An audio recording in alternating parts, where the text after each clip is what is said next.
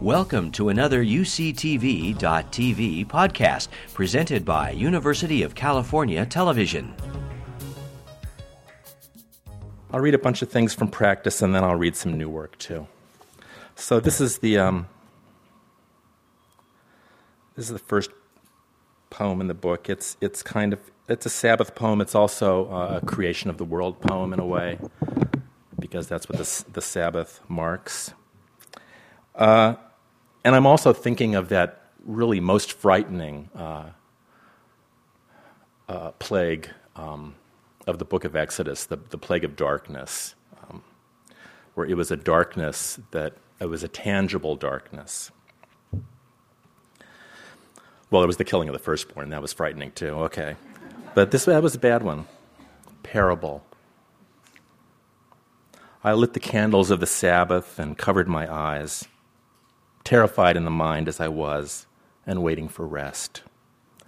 And the evening passed, and as they reached their end, the one became turbulent, sputtering, loud. The left one on the table, the one facing my heart. The heart of it burning out impure and rough, a red with tarry shadows, spitting death at me. The other placid as prayer, clear light and patient in the copper hourglass bowl steadfast as the soul of the one I love, soothing me, being also alive.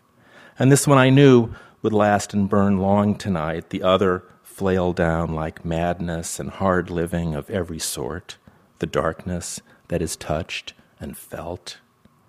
And I sighed for the love and sighed the poor candle out. Then I could rest, having yielded half the light. Here's a little uh, translation of a, of a four line poem by Paul Celan. I think of it, I have no idea really what he was thinking of, but I, I think of it as one of those awestruck encounters with God, like a burning bush. Uncharacteristically, it rhymes. It doesn't have a title. I know you. You're the one bent low. I, your servant, am the one pierced through where to vouch for us both will a word flame free. You, so completely real, hallucinate me. This is a longer one. It's a poem from my friend Charlie Halloran, who died in 1993. It's in five parts. Um,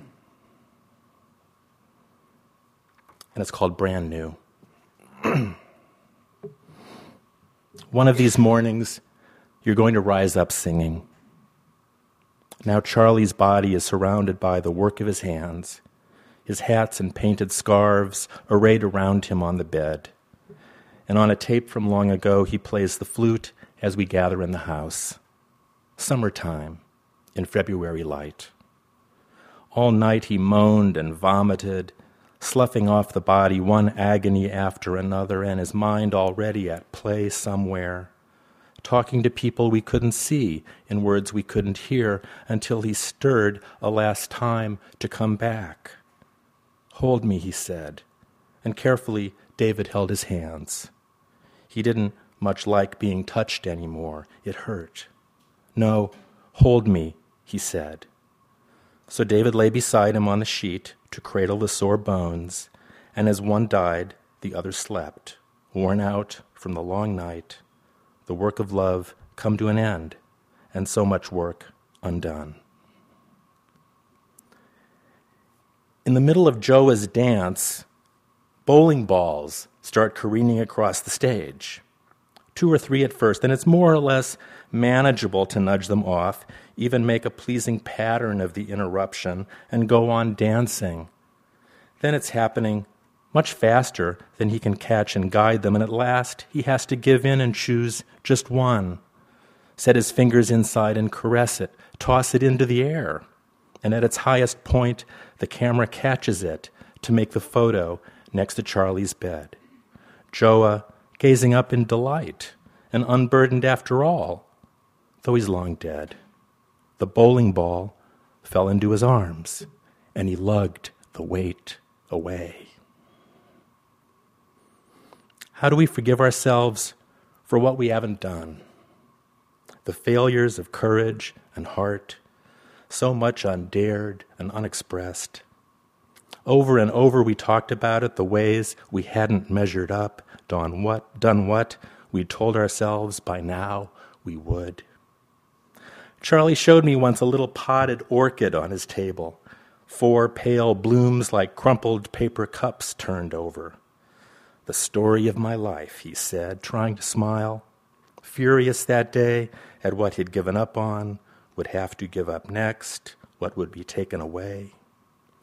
First, the strength of his hands to sew and paint and play music, then his sight, then his breath. Then he did smile. The fucking thing only came this far and didn't open. Taped to the wall is Adrienne's letter urging believing, yes, you must continue. And what if our lives are forgotten and what if we're lost? We live on in others, but they will also die, and one day it will be as if none of us had lived. I want to believe when everything that was given to us is taken back, love remains and won't forget. Living without knowing, and every day starting all over again. One day I saw him on 18th Street, bundled in scarves under the bright sun as if noon were midnight and leaning at his cane, and I moved to kiss him until he snapped, You can't do that.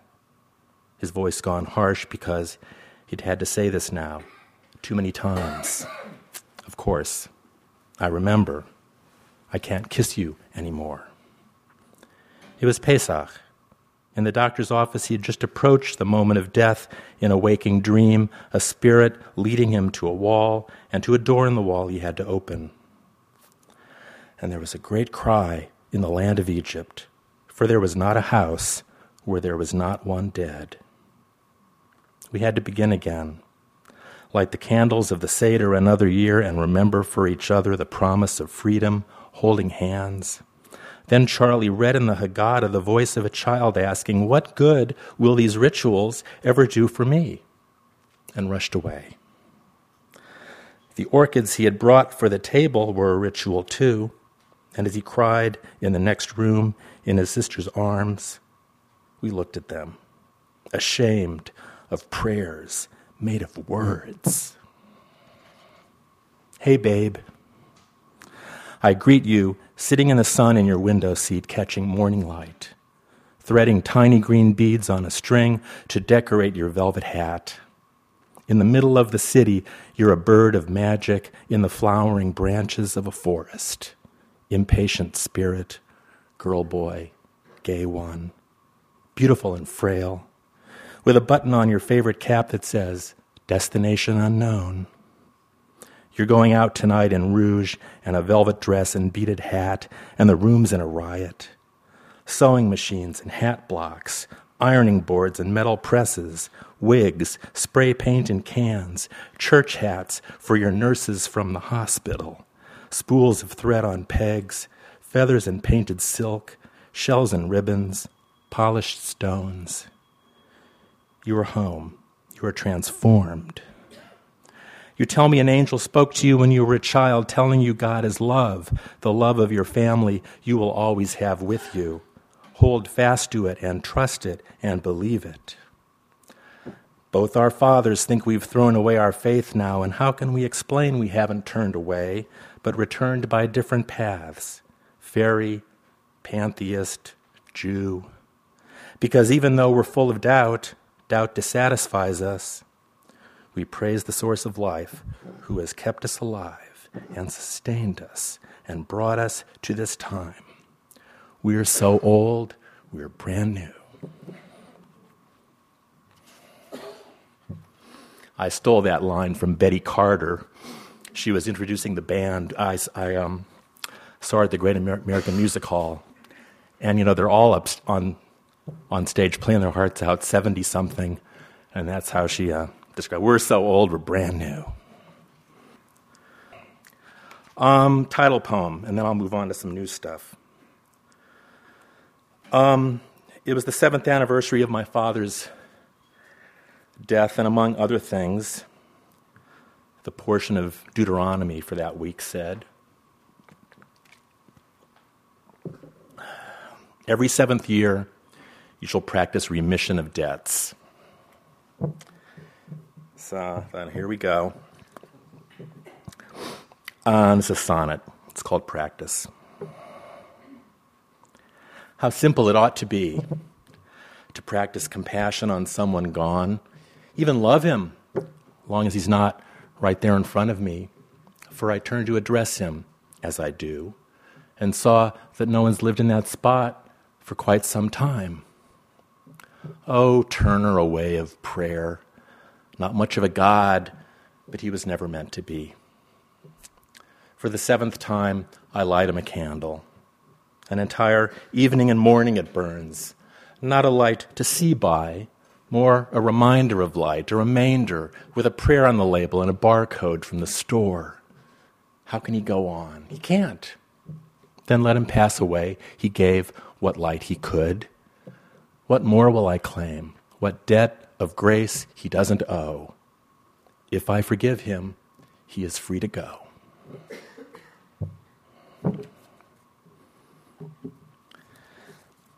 So I'll read some newer ones now. This is a pantoum of all things. I had never written a pantoum before, but it you know it repeats lines, so it kind of fits um, obsessiveness. And, uh, well, we had just been in Rome, um, so it was a good occasion for obsession. It's called Window Shopping Rome. Surrounded by the unattainable, I at last want nothing, or almost nothing. I become content with the fleeting, the perishable. Last night, I wanted nothing but a rose pink shirt and tie in the window at Missoni. Content with the fleeting, the perishable, I ate a double cup of plum red gelato. But I wanted the rose pink shirt and tie in the window with a pink moto helmet to match. I bought a double cup of plum red gelato, three euros instead of 500. No plum red moto helmet to match, and a notebook with a map of Rome on the cover three euros instead of 500. But didn't I deserve the Dolce and Gabbana boots? A notebook with a map of Rome on the cover, the Tiber like a ribbon marking my place. But didn't I deserve the D&G knee-high boots that came with a matching swim, swimsuit briefcase and hat? the Tiber like a ribbon marking our place, we strolled down a lane of prohibitive antiquities.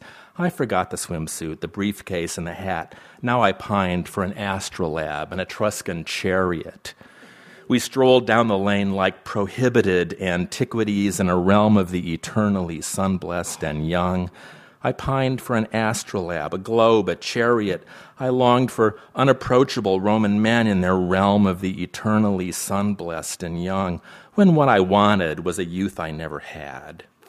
Those unapproachable, godlike Roman men, transfixed by wanting nothing but themselves. What I wanted was the youth I never had, or almost never. No, I became transfixed by wanting nothing, wanting not even that surrounded by the unattainable.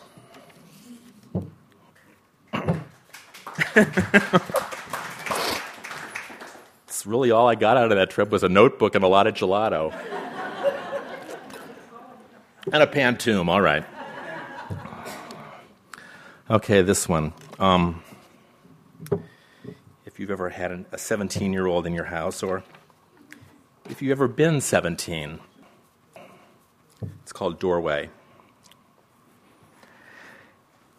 He goes out the door as someone I don't know.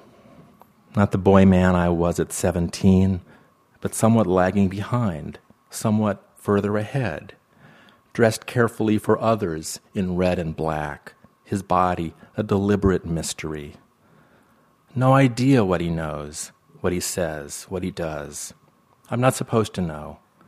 Only the surfaces of fact, of where he's going, the stated plan, the hour of return. Left behind with a trail of his belongings across the hallway floor, the clothes he knew not to wear. I'm free to pick them up and sort them if I want. Or to leave them where they are, free to raise the window for a little air. I know enough to stay out of his room, more than my father did. I know enough to ask for one quick hug before he goes. He knows enough to give it. And what comfort it lends me is this instance of nakedness I wait for, the oldest illusion there is, not being shed, but overthrown.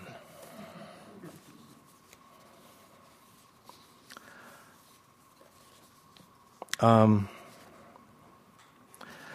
my friend uh, Remy Charlip just turned uh, 81. Uh, I don't know if you know him, but a, a, brilliant dancer and choreographer and designer and a writer of children's books. Um, among other, th- among many other things, in, in the old days, he used to do these uh, programs called imaginary dances, where uh, one after another dancers would walk on stage and describe um, an impossible to do dance, and that was it. Um, uh, so a few years ago, Remy had a, a pretty serious stroke, and um, you know, language and speaking and reading have become among the near impossibilities. Um, so I wrote an imaginary dance for him for his 81st birthday. As letters of the alphabet fall from the rafters, from the arms of God, pronouncing themselves, gather them up into as many pockets as you have. They will be very small, all but weightless on their own. This will take some time. Let the rest of them whirl in the offstage breeze or drift like snow in your hair, on your tongue, on your shoulders and feet. Arrange them if you want let them arrange themselves. By and by, you will have all the words that have ever been spoken or sung. Some of the letters will arrive as fire and fall as ash. Some of the letters will be silent. Those are the ones to use to make a wish.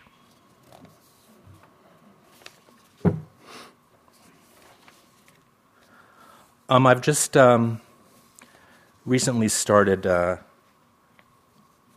translating the latest book by um, the great Mexican poet Jose Emilio Pacheco.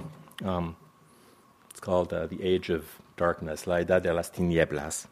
Um, I'll just read a few things, um, five very short things um, um, from Jose Emilio, Emilio Pacheco. and they have a kind of a haiku quality. Let's see what you think. This just called light. Over the space of one second, time drops light over things. Let's say the sea has no beginning. It starts where you first encounter it, and it leaves you wherever you meet. If light spreads, it takes the shape of what looking invents for it. Little forest, splinter of light the setting sun turns into one more autumn leaf. And here's a little prose poem called Concisión, but I translate it as succinctness of rain, sovereignty of water as it falls into the trees. When everything is turned indigo blue, the rain obliges the dawn to prolong its grayness. It's pleasant to look at the world covered by a veil that affirms its continuation, the lastingness of a life in which we will exist no more.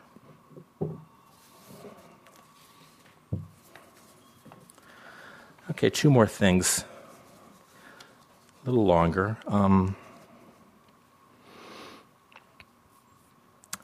in the last, I don't know, 10 years or so of her life, my husband Yoel and I were, were really uh, privileged to get to know Grace Paley a bit. Um, uh, if you don't know her stories and her poems, that's your first assignment uh, for the rest of the day and your life. And uh, when she died in August um, 08, um, she left a lot of work behind. She was terrible at sending things out, and she figured, oh, there'll be time later. Um, And her husband, Bob, is finding lots of things in her computer, in her desk.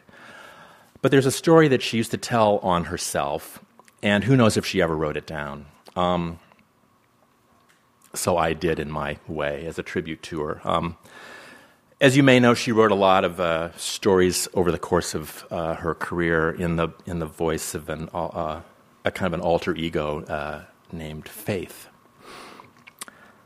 So I uh, so I wrote a little Faith story. It's called Elsewhere for Grace Paley. She woke up to a clinking sound like a stuck thought as if there were some pestering obstacle in a story she wasn't writing that would work itself out in her sleep if she could pay attention enough. Foolish thought that it would happen like that. But it wasn't a thought, thought Faith. It was a dream, and a dream is not foolish. Not a bone in her body that was moving, but the eyes wake up in a hurry if they need to. It was her ring of house keys dangling over her face and attached to the keys an unwashed hand coming out of the sleeve of an unwashed shirt. And attached to both of those in the half dark, a young man standing at the side of her bed she had never laid eyes on in her life. Why wasn't she more afraid? She knew what had happened. She had done it again. Richard was always warning her, or Tonto.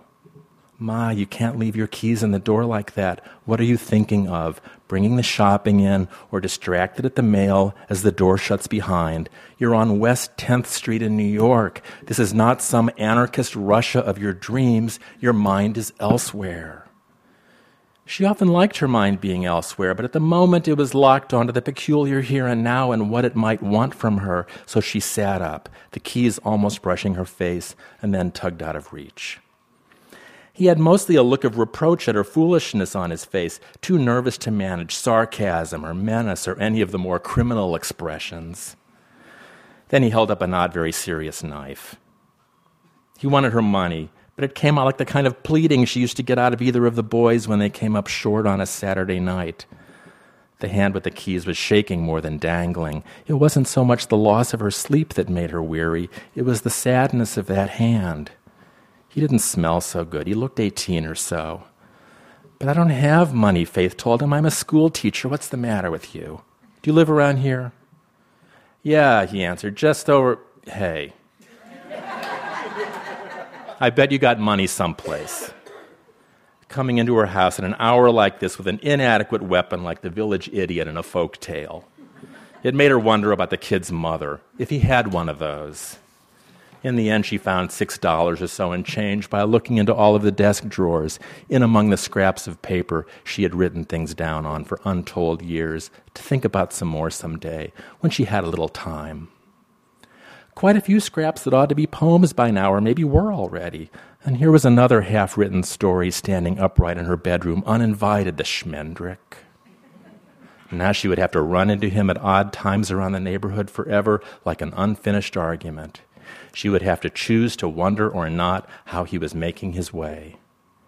Heading out her door, he turned around, remembering his manners, and handed back the ring of keys. This probably can't go on, you know, Faith said. You could put your mind to something else if you wanted to. Have you thought about the community college? Then she sat up for the rest of the end of that night, putting her mind to one of the vagrant scraps of old writing she had found. Thank you. Thank you, Grace. That was Grace. Before that kid was out the door, she was counseling him about, you know, going back to school. okay, one last one. And this is this is a fun form. Speaking about obsession, I learned this from Brenda Hillman. Uh, it has the ancient Greek name uh, rhopalic, where each line, okay, it's kind of visual. No one will ever publish it because it's impossible. But um, each line, each succeeding line has one more syllable than the one before it. And you know, I was doing some seven liners, and this one kept going. So I, I, I, set the goal of okay, how about 36? It's a nice Jewish number. It's a multiple of 18. Um, so what can I tell you? Um, it's called it's and, and it has a Talmudic story in the middle. It's called counting. What else?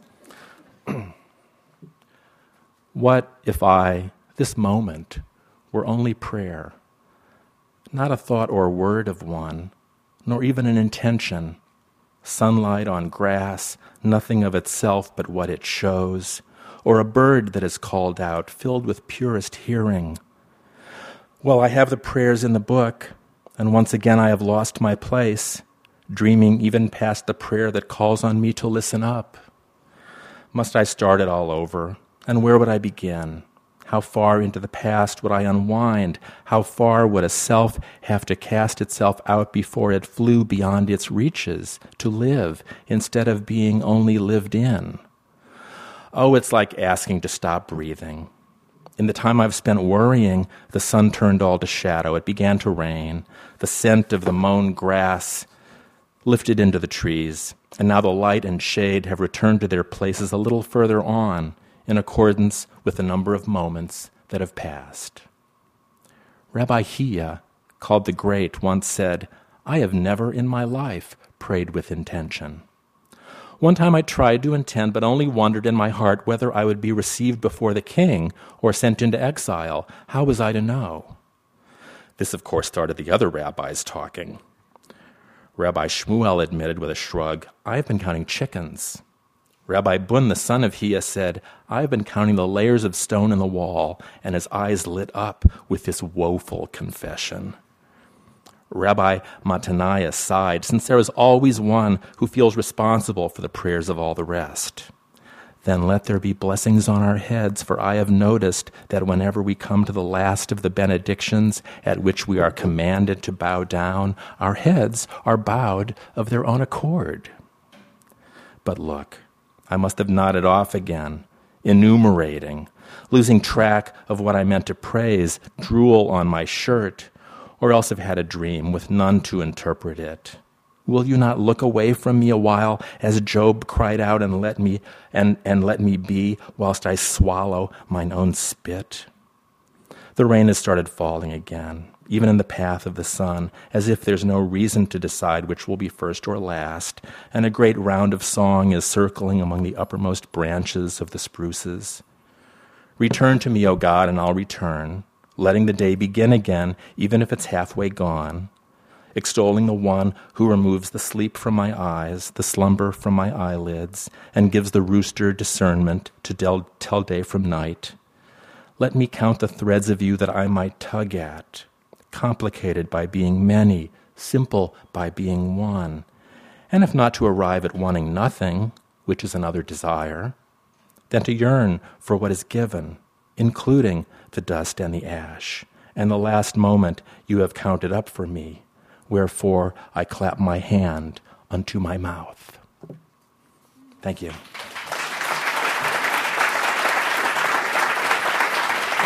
Excellent.